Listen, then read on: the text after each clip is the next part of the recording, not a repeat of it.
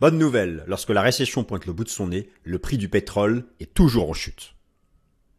Alors chers amis, bienvenue, bienvenue à la nouvelle édition du Fast and Forex de ce mercredi 26 avril 2023. Je suis ravi de vous retrouver. Rappelez-vous, il y a un mois, je vous ai proposé une vidéo lorsque l'OPEP, l'organisation des pays exportateurs de pétrole, 28% de la production mondiale, a annoncé une coupe dans sa production, créant un gap haussier sur les pétroles en bourse, gap haussier d'ailleurs qui est en train d'être partiellement comblé.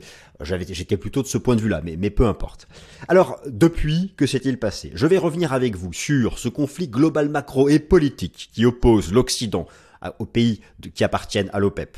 Je vais revenir avec vous sur l'augmentation de la probabilité d'une récession, en particulier aux États-Unis, au regard des tout derniers indicateurs macroéconomiques avancés qui ont été publiés, et la bonne nouvelle. La bonne nouvelle, les statistiques s'affichent sous vos yeux. Lors de toutes les récessions historiques depuis 1930, on va prendre l'exemple des États-Unis, le prix du pétrole est toujours en chute, et toujours en forte chute. Alors ensuite, pour que cela arrive au consommateur final à la pompe, ça prend toujours du temps, mais les intermédiaires se font plaisir, ils vont pas tout lâcher comme ça. Bon, c'est un autre sujet. Nous allons faire ça. Je vais euh, revenir sur les chiffres de l'inflation attendus aux États-Unis ce vendredi. Y a-t-il alors l'inflation continue de baisser Les anticipations d'inflation, vous allez voir, sont toujours en baisse. Il n'y a pas que le prix du pétrole, même s'il y a eu ce gap du début de mois en train d'être partiellement complet. Il y a plutôt du bon de ce côté-là. Le tout dernier rapport mensuel de l'OPEP que je suis allé potasser. Vous imaginez pas leurs leur J'ai compris moi pourquoi ils s'inquiètent. États-Unis, Europe, ils envisagent même que la consommation, pour eux, on fonce en récession. Alors si on les écoute, vous allez, voir. Et en plus de ça, et en plus de ça, la Chine, elle, qui croit, eh ben, elle achète son pétrole à bas coût à la Russie. Vous voyez pourquoi ils stressent les pays de l'OPEP? Bon. Et je vous livre enfin mes nouvelles anticipations en termes de trading sur le prix des pétroles grâce à l'ensemble de mes outils techniques. C'est parti.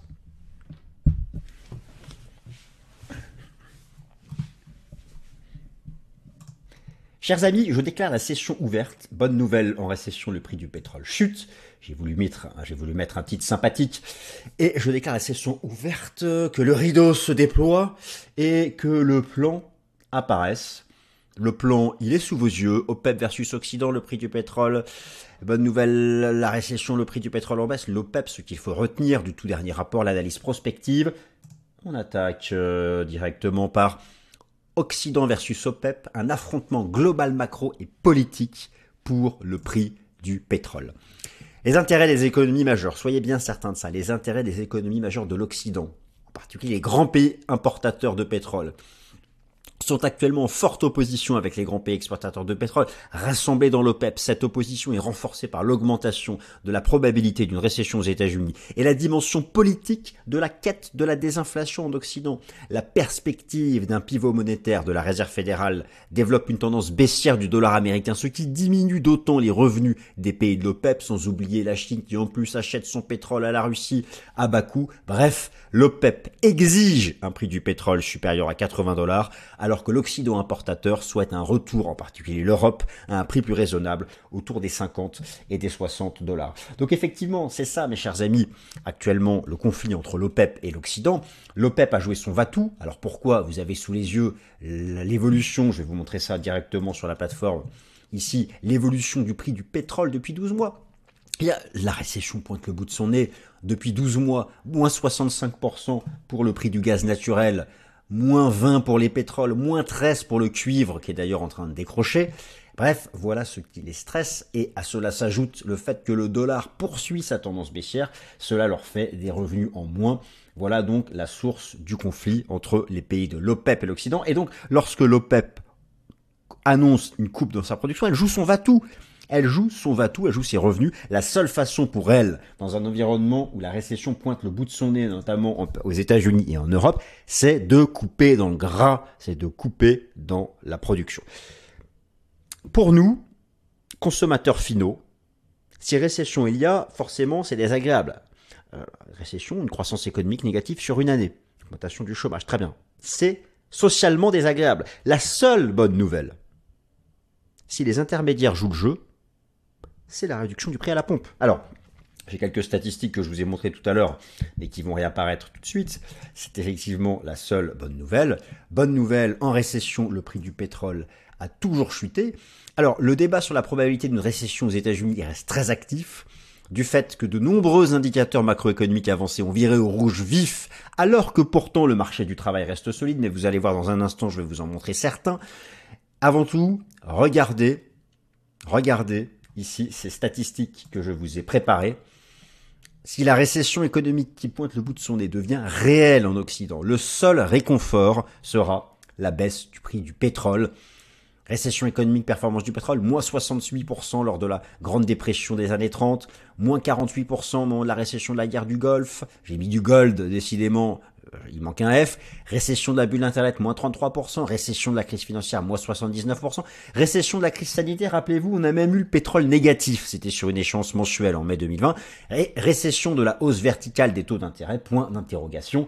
Alors pour certains, en fait, pour certains, ça a déjà commencé. C'est-à-dire que pour certains, qui pensent qu'on est déjà à demi en récession, la performance du prix du pétrole depuis 12 mois, elle, elle, elle représente déjà cette phase de récession. Mais en tout cas, cette dernière, cette récession, eh bien, la probabilité d'une récession aux États-Unis a augmenté.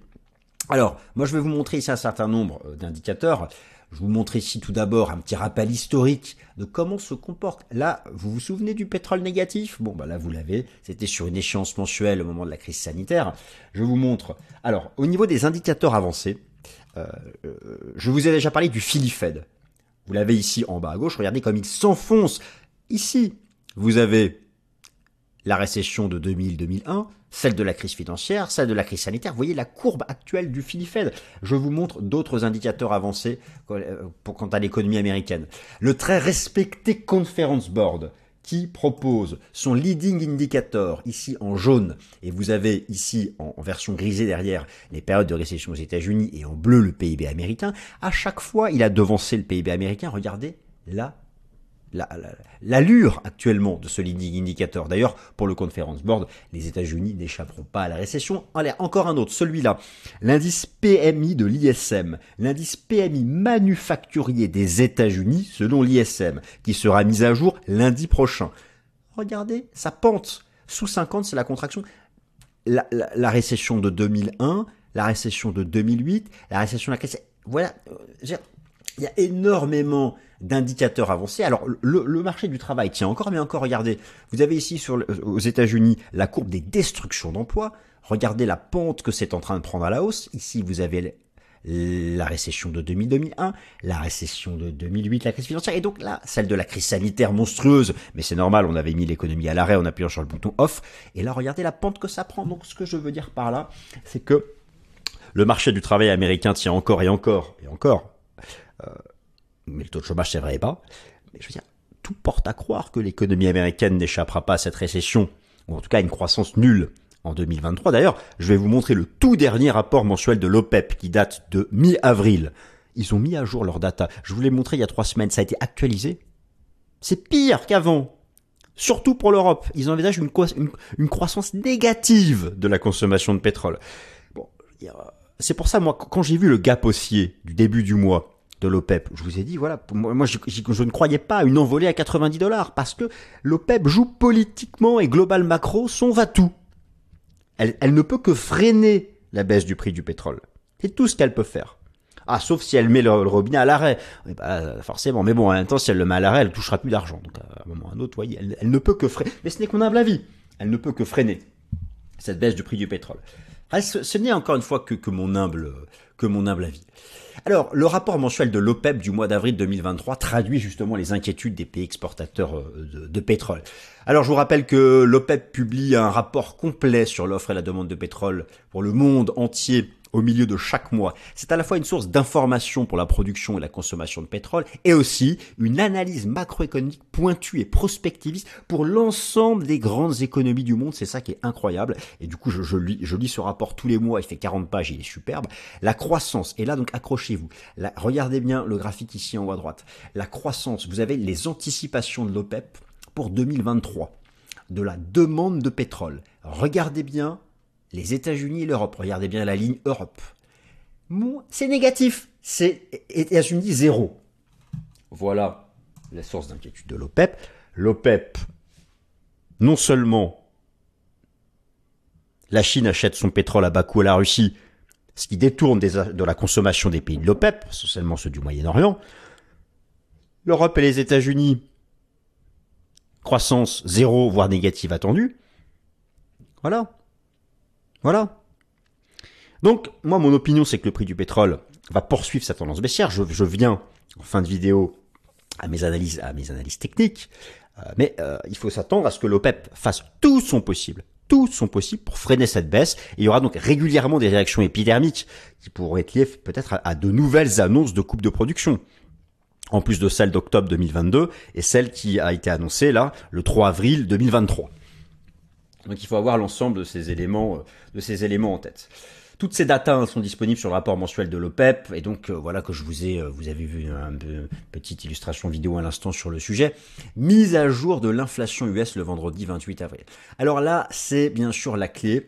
Beaucoup se sont, alors beaucoup effectivement, et peut-être à juste titre, se sont inquiétés du fait que le rebond du prix du pétrole, le gap haussier du début avril, allait mettre un terme à la désinflation. Alors il y a plusieurs choses. Il y a tout d'abord, d'ailleurs on va, aller voir les, informations en direct, vous avez en bas à droite les courbes de l'inflation aux États-Unis. Ce vendredi 28 avril, ce vendredi 28 avril, mise à jour de l'indice des prix PCE aux États-Unis.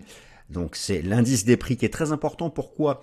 Car c'est celui qui est le plus suivi par la Fed. Et donc là, vous avez à la fois le CPI et le PCE. Vous avez la version brute et la version sous-jacente, en fait, ce qui stresse la Fed, c'est que l'inflation sous-jacente, celle qui exclut les éléments les plus volatiles, l'alimentation et l'énergie, ne baisse pas. Mais l'inflation globale, elle continue de baisser.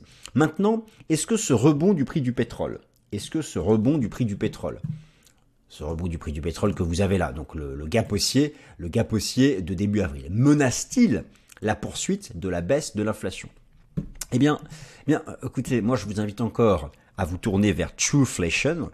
Trueflation est au plus bas annuel. Et, regardons les composantes. Alors, effectivement, euh, mon anticipation, c'est que l'inflation PCE qui sera publiée ce vendredi aux États-Unis sera encore en baisse. Elle est actuellement de 5%. Pourquoi? Je regarde les composantes. La composante transport, effectivement, est remontée. Alors pourquoi? Vous regardez ici ce qui la compose, c'est essentiellement le prix des nouveaux véhicules et de l'énergie. Donc c'est l'effet du gap haussier de l'OPEP. Très bien. Maintenant, et ça va vous rassurer, poursuite de l'effondrement du taux d'inflation immobilier.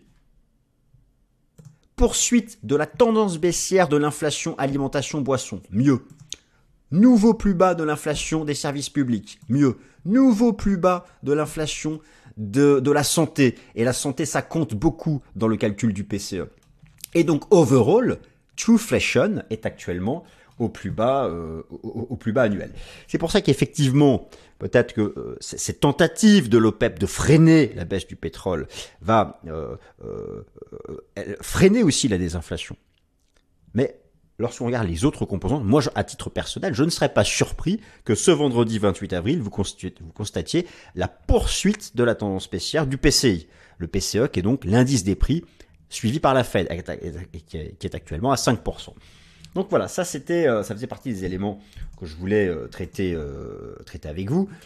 Maintenant, prévision moyen terme pour le prix du pétrole, les anticipations restent baissières. Alors, moi j'analyse le, le, Brent de, de ICE, Intercontinental Exchange, le WTI du NYMEX, le DME Oman, où on a aussi l'OPEC Basket. Dans ma méthode d'analyse, j'ai plusieurs, plusieurs éléments. J'ai tout d'abord la terme structure, donc le prix des contrats à terme sur les trois pétroles échéance par échéance. Je regarde les données institutionnelles avec le rapport Commitment of Traders de la CFTC et en particulier, vous vous souvenez que avec le prix du pétrole, vous avez les données de positionnement des producteurs. Je vous avais montré et c'était incroyable, deux semaines avant l'annonce de l'OPEP et deux semaines avant le gap haussier, que les producteurs étaient passés à net acheteur. Depuis, il y a eu le gap. Là, j'ai à ma disposition les données du rapport Commitment of Traders de la semaine dernière. Les producteurs viennent un chouïa, un chouïa de repasser net vendeur. Eux-mêmes, ils ne croient pas à l'effet de leur gap haussier. Bon, on va rester, mon, opinion technique, on va rester autour du gap. Mais, eux-mêmes ne croyaient pas à cet envolé à 90 dollars. Regardez leurs anticipations de consommation de pétrole. Bon. Donc on va regarder tout ça. Alors tout d'abord, vous avez ici en haut la terme, la terme structure pour les pétroles. Euh, eh bien, ce sont trois courbes en backwardation, comme on dit. Donc ce sont des anticipations de moindre consommation.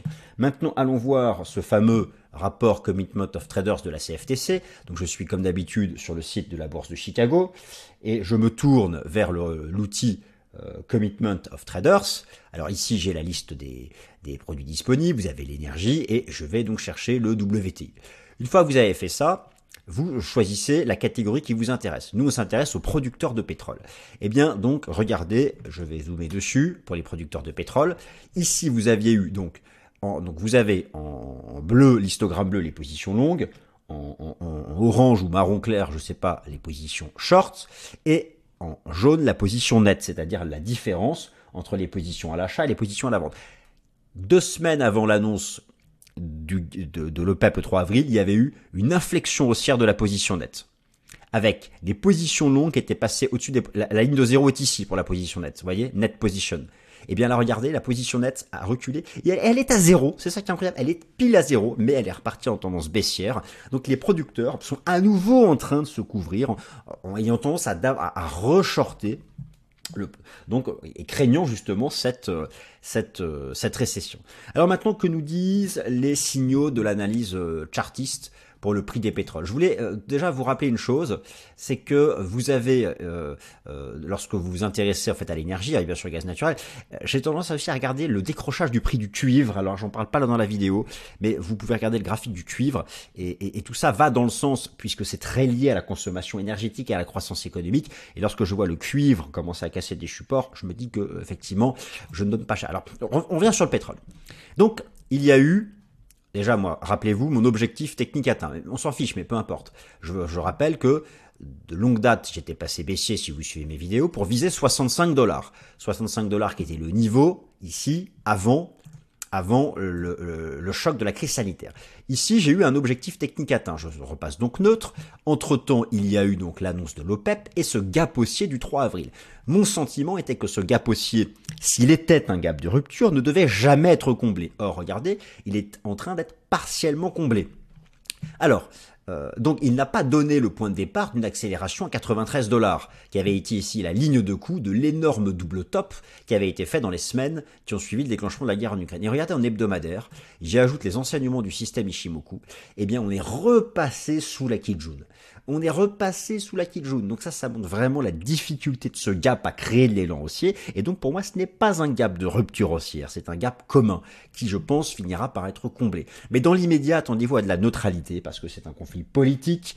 Et la neutralité, je la vois où ça Alors, je pense que le marché va rester va rester entre les 75 et les 80 dollars. Les 80 dollars qui, je vous rappelle, sont le prix que juge minimum légal, c'est le prix qu'exige l'OPEP, en dessous duquel elle considère que, en dessous duquel elle se réserve le droit d'intervenir en annonçant ses coupes de production.